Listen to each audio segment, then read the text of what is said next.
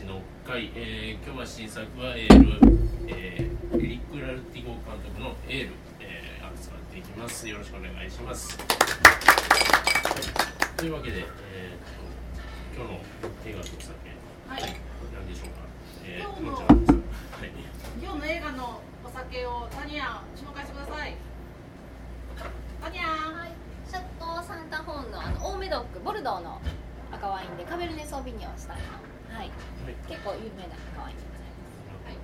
フランス。はい。でこれあの、まえっと映画でもはい。フランスワイン飲んでたのでそれにしたんですけどあとチーズ作るとこがあったのであと後でチーズも来ますのでチーズとセットで食べて飲んでいただこうかなと。円盤みたいなチーズがいっぱいね、ね美味しそう。あれなんかそそそそられる、はい。えー、とミモレットでは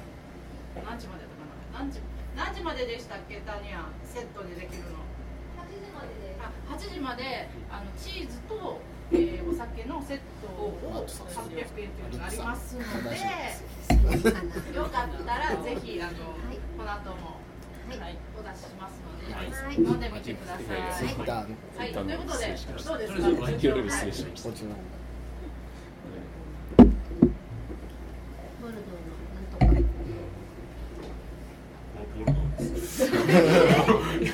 か今ね本当にねあのよくわからないんですけどあのねあ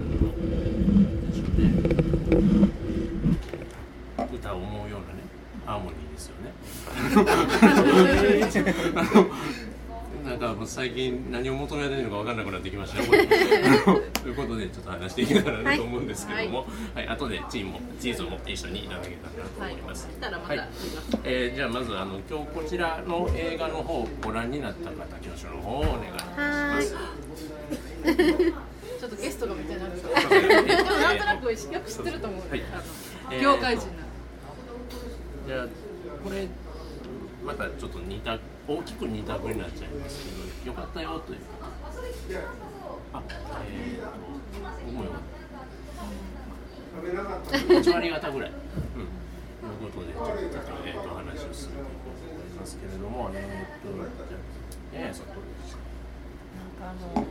映画の内容よりもあの主役の女の子のムチムチってした可愛らしさがすごいなんか清潔感もあるし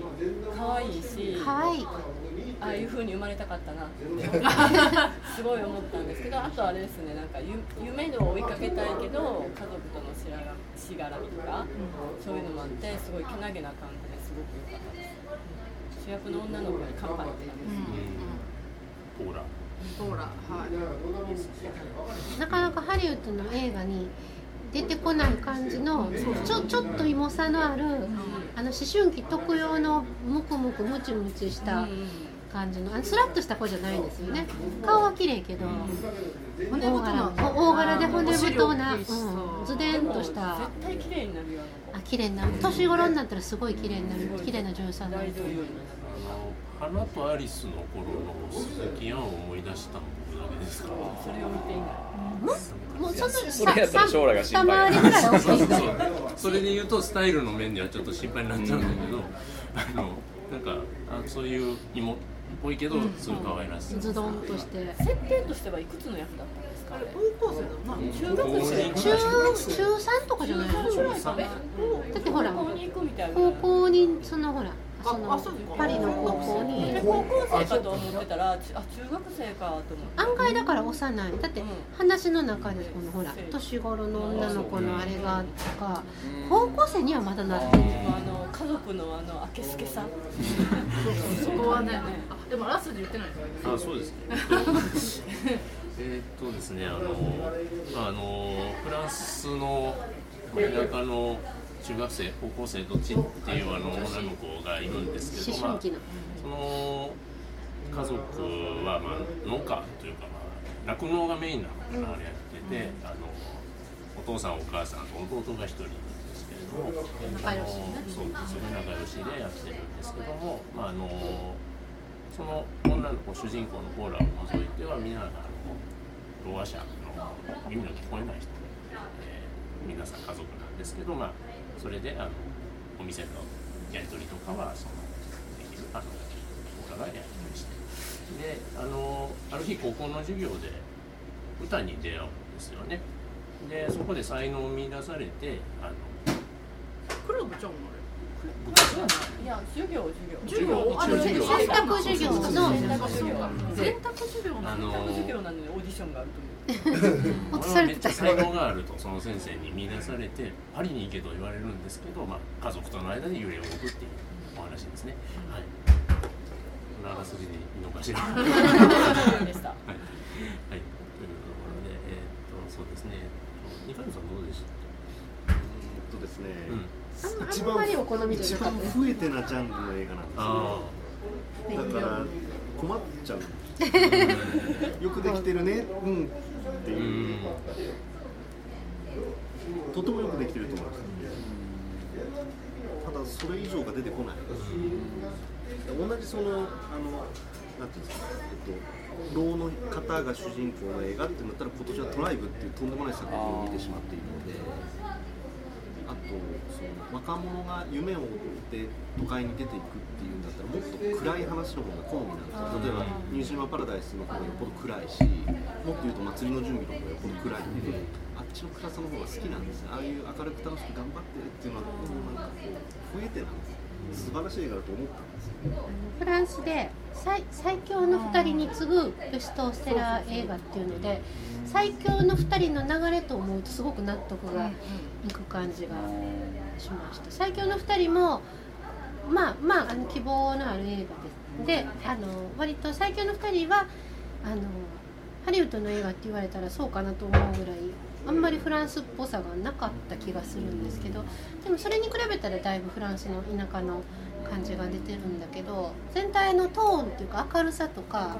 感じとしてはあこういうのがフランスのメジャーので売れる映画やねんなっていう感じがご都合主義入りみたい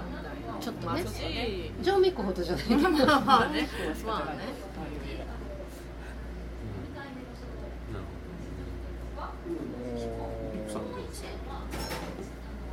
一応最強の2人ってことだからねちょっとハンディキャップ絡みでなんたらかんたらと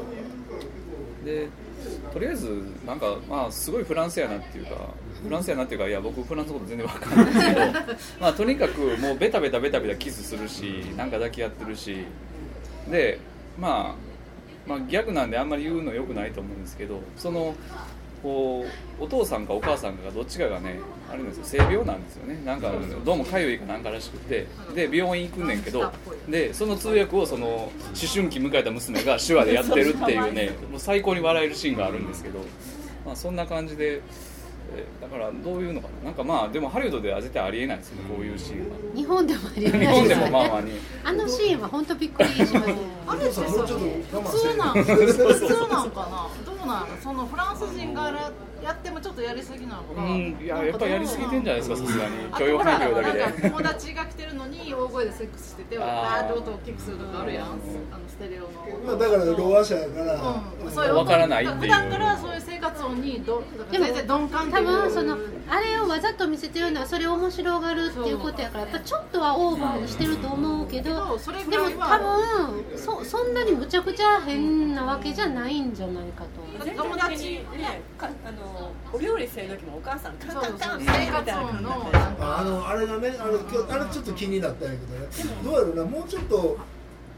あチーズきたごめんなさいお待たせしました今日はリンゴとカマンベールの蜂蜜があ美味しあー美味しそう。じゃあここでこれも食べながら。今日のチーズ、私もそれください。セットで。セットで。私もセットで。私もセットで。4つ。ミミ4ートゥーつ。みん飲み物は？な赤でいいの？赤で。赤で。あのあの。全員赤？全員赤で4つ。あちなみに今何があこのワインがね。あはい。のすいません。今何が来たかというとワインとチーズのセットのチーズではい。ついあの、はい。カマンベールの蜂蜜がけがすごく美味しそうなのでみんな今4人続けて同じものを注文しました。はい、はい。ありがとうございます。ははい。い、えっとね、あの、あそうかこれけ入れてる。つぶりをね。ああぶつぶり。つぶりをねとか言ってしまうんですけど。でもほらあの女子高生の、うん。女子高生か女子中学生かのお友達の親友もなんかトイレでセックスとかしてたらなんかああいう感じはもうなんかもう普段からあるんかなとか思ってそれがちょっと気になりすごいて気軽にあの中学生ぐらいの子やのにで寝たの寝たのみたいな感じなのラテックスアレルギーってあんねんなラテックスああねかわいそうやな。あれどうすんの？どうすんのどう弟くんがそのそのウレタンとかそういう感じじゃない？ですかねるんでしょうね。別のが。ゴムですごいアレルギ相模オリジナルーとか。ショックが出る。そう。最後の方お母さんも赤くなってるからショックが出たのかと思った。そうそうそう最後の私ねなんかオーディションの前にお母さん倒れたらどうしようみたいなものすごく赤くなってますあれは走ったせいなんだけどどうですか？どうですか？はいチーズです。どうですか？リンゴとカマンベール蜂蜜だけ。くるみも乗ってそうですマーモンとかねちょっと違う美味しいです食レポとして一番ダメなんですけどまったりとしたみまあみんな食べましょう。ラケスケでしたね何もかもが孫さんはど。うですあまあまあまあげ下世話なあれやけどお母さんとお父さんええよねって。でもあのねさっき言うとってそのまあ僕らイメージ昔からあるそのフランス映画っていうのね例えばジャン・ギャバンやらアラン・ドロンの時代からそのバッドエンドっていう、ねその余韻残してで今回の見とったらハッピーエンド的なんで。うんなんか自分のイメージしとったフランス映画とはちょっと違うなっていう、うん。まあまあああいうコメディタッチのあれなんだよなそれそれでいいんやけど。まあ前のフランス映画のチャップリンがあまりにもあの残念やったって。フランス映画かそれはスイススイスやったっでもあれフランスでヒットしたっていう触れ込みで一応公開されてでど言葉もフランス語、うん。あそうですね。チャップリンからの贈り物っていう映画ですね。ただやっぱりあのまあ僕も娘持つあの親やからねやっぱりねあのあかんね。泣いた。弱いい。やいや泣きませんけどね。どっちがでもやっぱりあのどうかなあのけなげあのやっぱり自分の思い泣いちゃうと。ほんでやっぱ親に対するその思いとっていうのがあのオーディションのシーンなんかやっぱりちょっと、うん。最後の方のね。ちょっとじんわりしたかなことおっさんは思うんだけど。ああのお母さんとお父さんのあの夢をね言ってからの突き放し方がそれぞれ違うのがまたなんか来るもんがあるなというかなんかなんやろうな。あそこまでねお母さん娘に対してのその過保護を通り過ぎた過干渉っていうのが、あのその子供がすんなり受け入れてるっていうのがねまあまあ映画だからなんかそれんけどお母さんの過干渉はだからろう者だからっていうのかそれともあの子自体がその親に対してのその愛情が深いのかっていう部分っていうのがね。どうどうなんやろうって。いう。あの作者が監督さんがろう者やからっていうのが前提にあったんやろかって。いうのもちょっとちょっとふっとこう考えたんやけどね。となんかあの納屋でなんかお母さんが泣いて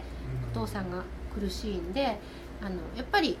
フランスって日本やったら多分なんかこう夫婦よりも親子の情の方が強い感じがあるんですけどお父さんにあのお母さんがバーッと取り乱してるところで娘も大概ショック受けててうん。私は娘がすごいかわいそうなシーンだったんだけどうん。お父さんがもうとにかく出てってくれお父お母さんの面倒を見るっていうのであ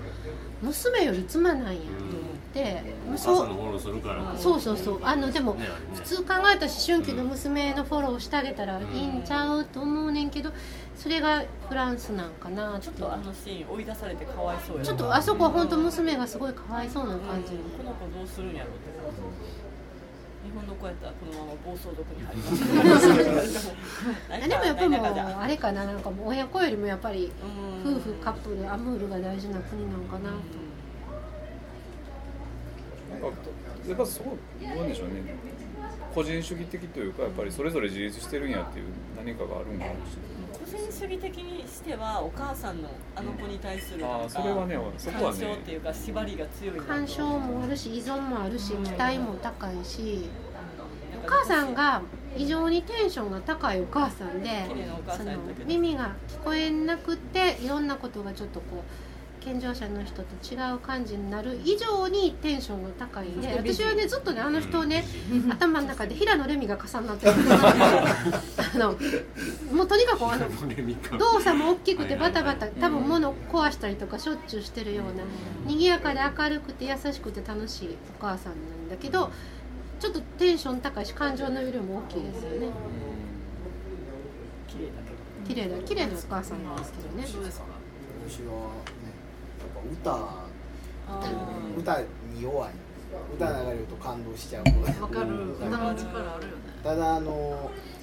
耳の聞こえない人が見たそのコンサートあれがまあ来るやろうなとは予測はしてましたあれがすごい良かった。隣のおばさんが号泣してて私はちょっとうるっと。いいなぁそおばさんで私隣の人ちょっと最悪やったけど。隣のおばさんが。最悪の人。隣のおばさんがちょっと面白いシーンでケラケラ笑あってでゴーゴー泣いてそれが一個離れた隣のさんちょっと勘弁してよ。いいじゃないですか。それはいい。お構いなくいびきかいてるとかあの先生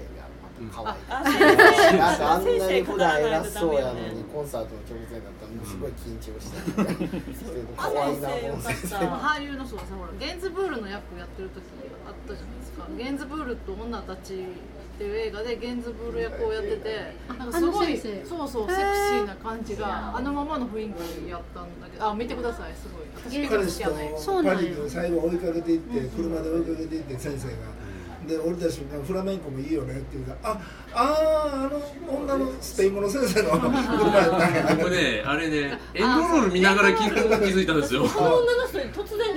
と思ったら。誰よこの姉ちゃんって思ったんですよ。えそうそうそう。あのしてたよ。舞台袖で。最初に。最初に職員室でちょっそのと。前に最初に授業でスペイン語の授業やっそうそう。一番最初。いやそこと一致しなかったんですよあのおめかししてあるから。そこそこしか出てこなかったでしょ主人公を追い出すシーンしか。で突然キスするからなんじゃこ何れやこれってなってであエンドロールぐらいであだからフラメンコかけてたんや車の中で。あのエンドロールですごい時間かかっえ市長選挙どないなった？ん あ村長選挙かで最後なんかああ当選したんや。あれはねあのエンドロールで見せるっていうその後でもなんかあんまり終わる前にあの話はどうなったんやろと終わるちょっとあれ尻切れとエンドロールで無理やりあの当選したシーンも出てきたけどかなり尻切れと時間がなくてもしかしたらカットししたシーンとかがあったのかもわかんない。かったんちゃうぐらいの勢いえそうそういらんかったんちゃうぐらいの村長別になしで OK みたい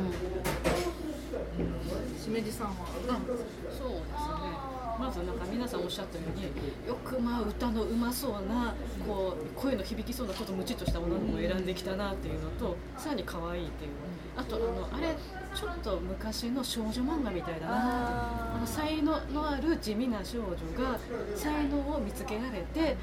それでその夢を果たしていく最中に彼氏も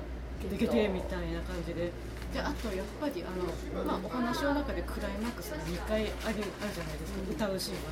でその前のシーンと後のシーンの対比がすごいというかよくできてて、まあ、こうスレの二階堂と同じで好みのジャンルじゃないんですけどもうオープニングからラストまでよく、まあ、ご都合主義的なところも含めてよくできてるなと思いました。本当にあのそのあのあの話町町長選挙どうなったんっていうのもまたもう最後でこれハッピーに終わったからいう感じで、もういらん部分はもう切って切っていう感じで非常によく原作あるんですかねなんか。もっと村長選挙を大々的に扱ってる原作。えっとね、パンフレット買ったんですけど多分原作なかったと思います。で村長いらん。であと女の子について言うとえっ、と何やったかなちょっと番組タイトル忘れましたけどなんかねオーディション番組いろいろ。カンアイドルみたいなのフランス版で出てきたそうだからあのイギリスでねイギリスでほらスーザン・ボールじゃなくてあの、うん携帯電話売ってる人とかなんか。ジェニファー・ハドソンととかもうそうドリームガール、えー、あすあねそうだからそういう感じの番組で本当に歌ってるんや。そうそうそうあの子はだからそういうむしろ女優っていうよりもそのオー,そう、まあ、オーディション番組でデビューしたっていう人が主演だからまあアイドル映画だと思うんですよねあれで田舎のねフランスの田舎のその農村かまあ酪農のあれでこう映像全体がねすごく光が多くてね明るくてね、それがねなんかこう気持ちがこうこっちのテンションがね見てて気持ちがいい映画でしたね。あとあの子牛がどうなるかが やっぱり肉になるんですか？オバマ。オバマ。オバマは焼肉ですかぐらいの勢いで。ハチさんどうでした？私もまどっちかというとこういうこの手の映画も大好きなタイプの映画なのであのやっぱり好んで見ましたけれど、まあ、のやっぱり言われてるように完成度からいくとね結構エピソード最後のストーリーのエピソードをさっき言った先生とその彼女のエピソードもそうだし、えーその視聴線もそうだしあとあの彼っていうか男の子とそのお父さんが確執みたいなのをちらっと出して事故を起こしたとかって言っててもあの辺がちょっとねなんかやっぱりちょっとはしょりすぎっていうかところがあってもうちょっとずつ見たいですねあそこね弟と友達はどれなのかいやでも最後のエンドロールでは付き合ってるからそういうのがってました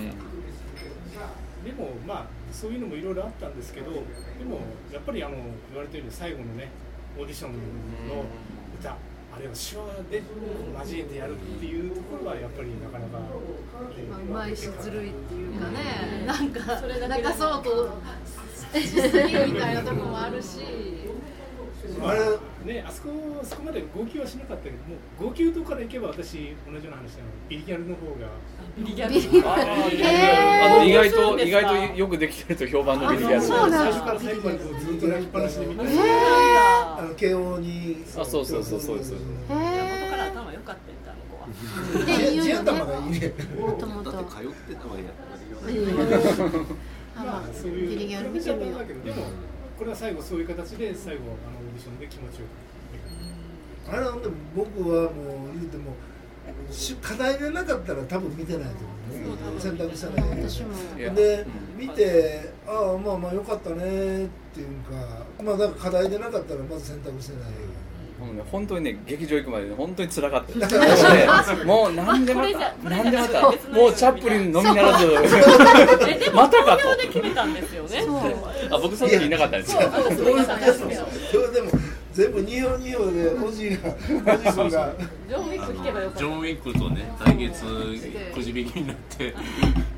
なんでジョン・ウィック引かへんかったんやそういつも地味な方しか使わへんからさ。ただそれがねいい感じに転がってるからまあでもまあでもね。そうそう。でも見たら見たらよかったですよ。そう見たら私も見たらよかなり面倒くさいなと思いながら行って別の映画みたいな。終わってすごい気気持ちよく出てきた。んがあのポスターとかの感じとオープニングのタイトルのポップ感と合わへんなとか思ったんですけど。なんかポスターなんかもっとも最後の抱き合うってる写真みたいなやつだよね家族あの赤沖の音の波形とまたあのティンティンズって中途半端に古いポップがかかってるとかすごいかっこよかったんですけどあのあの波形に牛とかね、うん何これ可愛いって思ってオープニングシークエンスは今年見た中で一番良かったですね、うん。あのうんターゲットが全部横動くんです自転車が走るバスが。必ず全部観客の視線が横に動くんだけど全部その波形はよ当たり前だけど横から出てくるんで、視線が邪魔にならない。ただ向こう側に前後に動くとかっていうのは一切ない。全部横移動なんですよ。パンで撮ってるそれがあるいは止まってるかどっちかしかない。非常によくできたオープニングシークエンス。でしかも全部おっしゃったようにあの明るいんですねうん。非常に明るくて。光がねすごくいっぱい。だから逆にその舞台で歌ってるところでは止まるか回るかしかしないんでその躍動感と静止した感じの愛がすごくよくできてだからすごくよくできた映画だと思うんですけど、あのロワ社の今までであの何だっけな多分あゆは静けさんの中に。ああいうそのそのちょうどねあのあのね文化祭かなんかで2人デートしてるシーンが親がそのドンでこう無音で出てくるでしょ。でああいう表現の仕方っていうのが昔そのあゆと静けさんの中とはこうちょっと違うあれでなんかパッとその時パッと思い出したんですよねあの映画を。だからそのえー、と愛は静けさの中にやったらどういう感じの描写というかそあのねのシーケンスまあ、とちょっと僕もだいぶ前の映画なんでねしっかり覚えてないんやけどその主人公は無音になって無音の中でこうフィグのそのシーンっていうのがその表現の仕方が全然違うなって。僕はやっぱり愛の静けさの中の方を取っちゃうけど。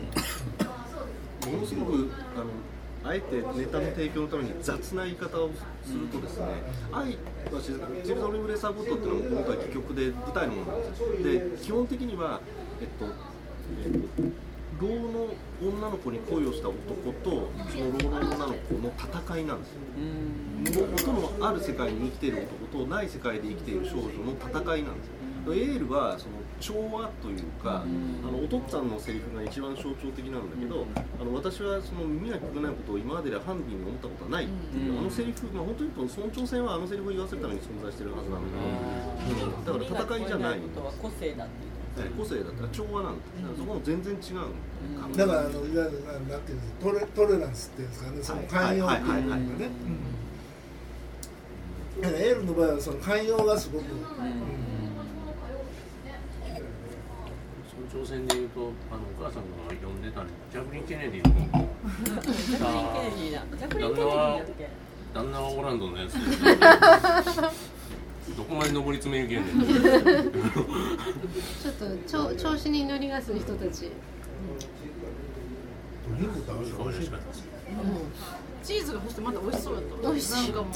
う裏返しに来たあのあのねよくある円盤みたいなね、チーズがあの棚にすごい並んでて、あのパタパタ裏返したりするシーンがあるんですけど。これ掘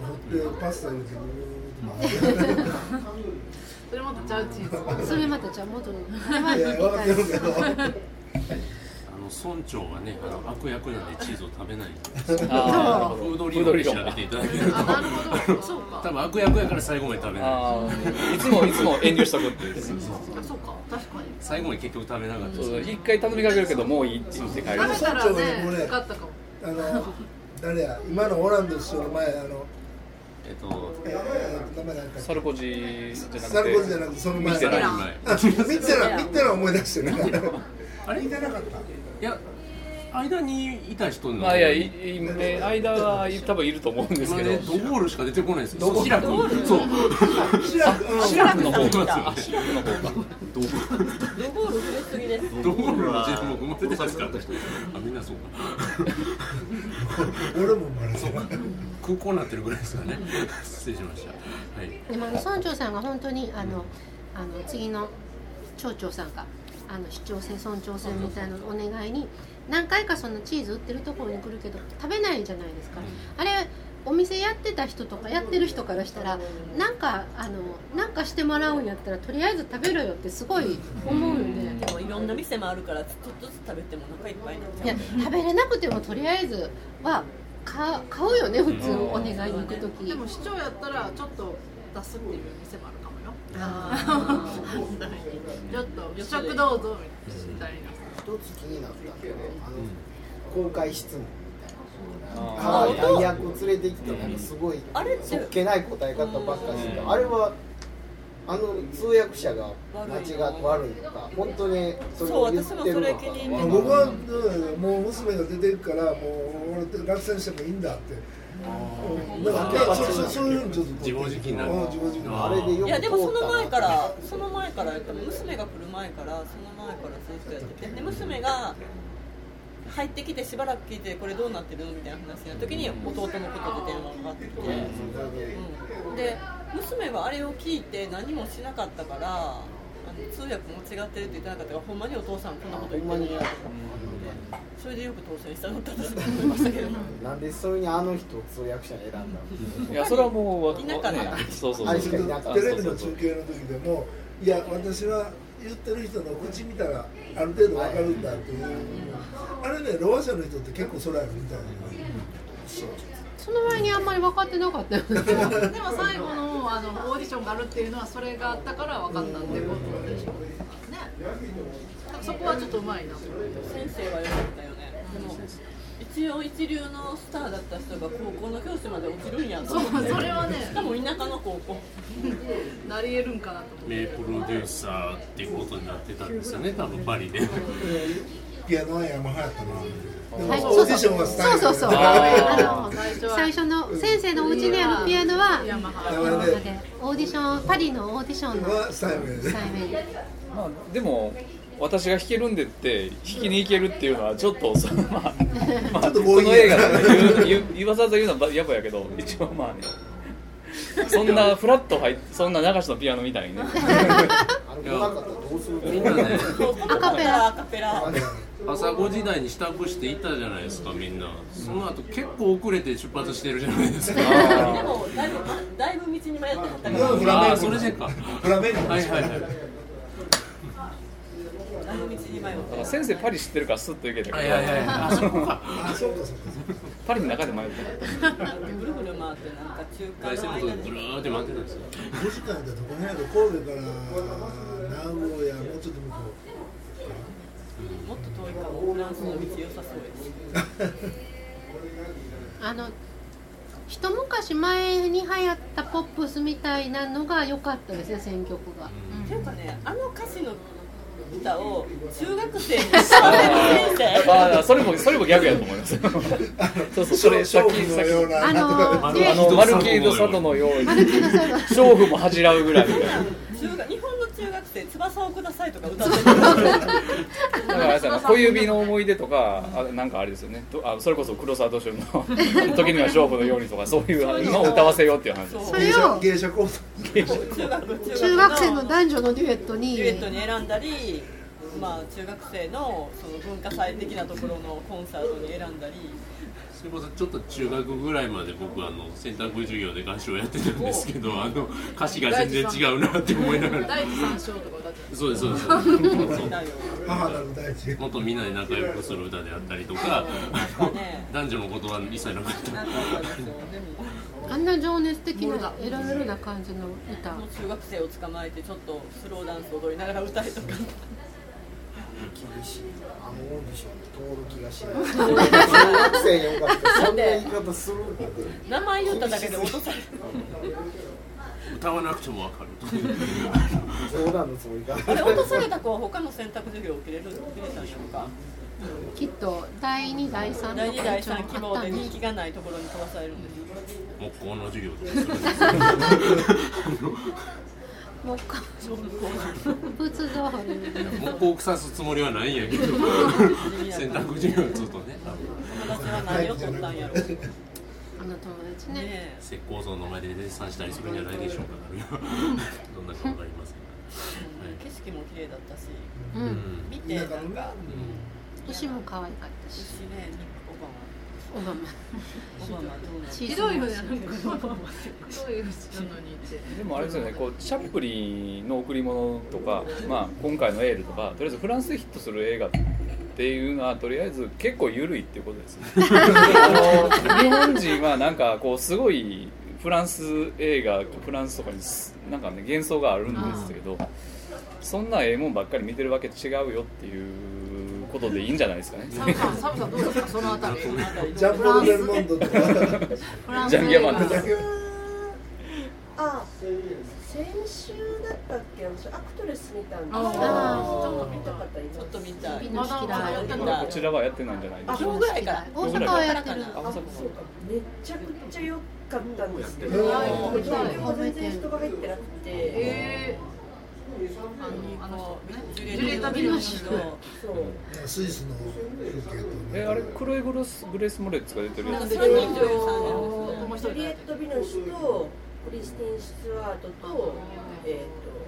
ー、トワイライトのとクレトワイライトのそうとクレあークレはいグリス・モレッツでで、えっとビノシュとスチュワートが圧倒的プレイなんですよこの二人の話で。トってあのえトワイライトの娘。いやあのー要は、えっと、ビノシュが大女優で、えっと、スチュワートが個人秘書の役です。ああそうなんだ。でト。ワイライト。あそれがトワイライト。うん、秘書がトワイライト。で、トワイライト秘書がトワイライト。で、要はその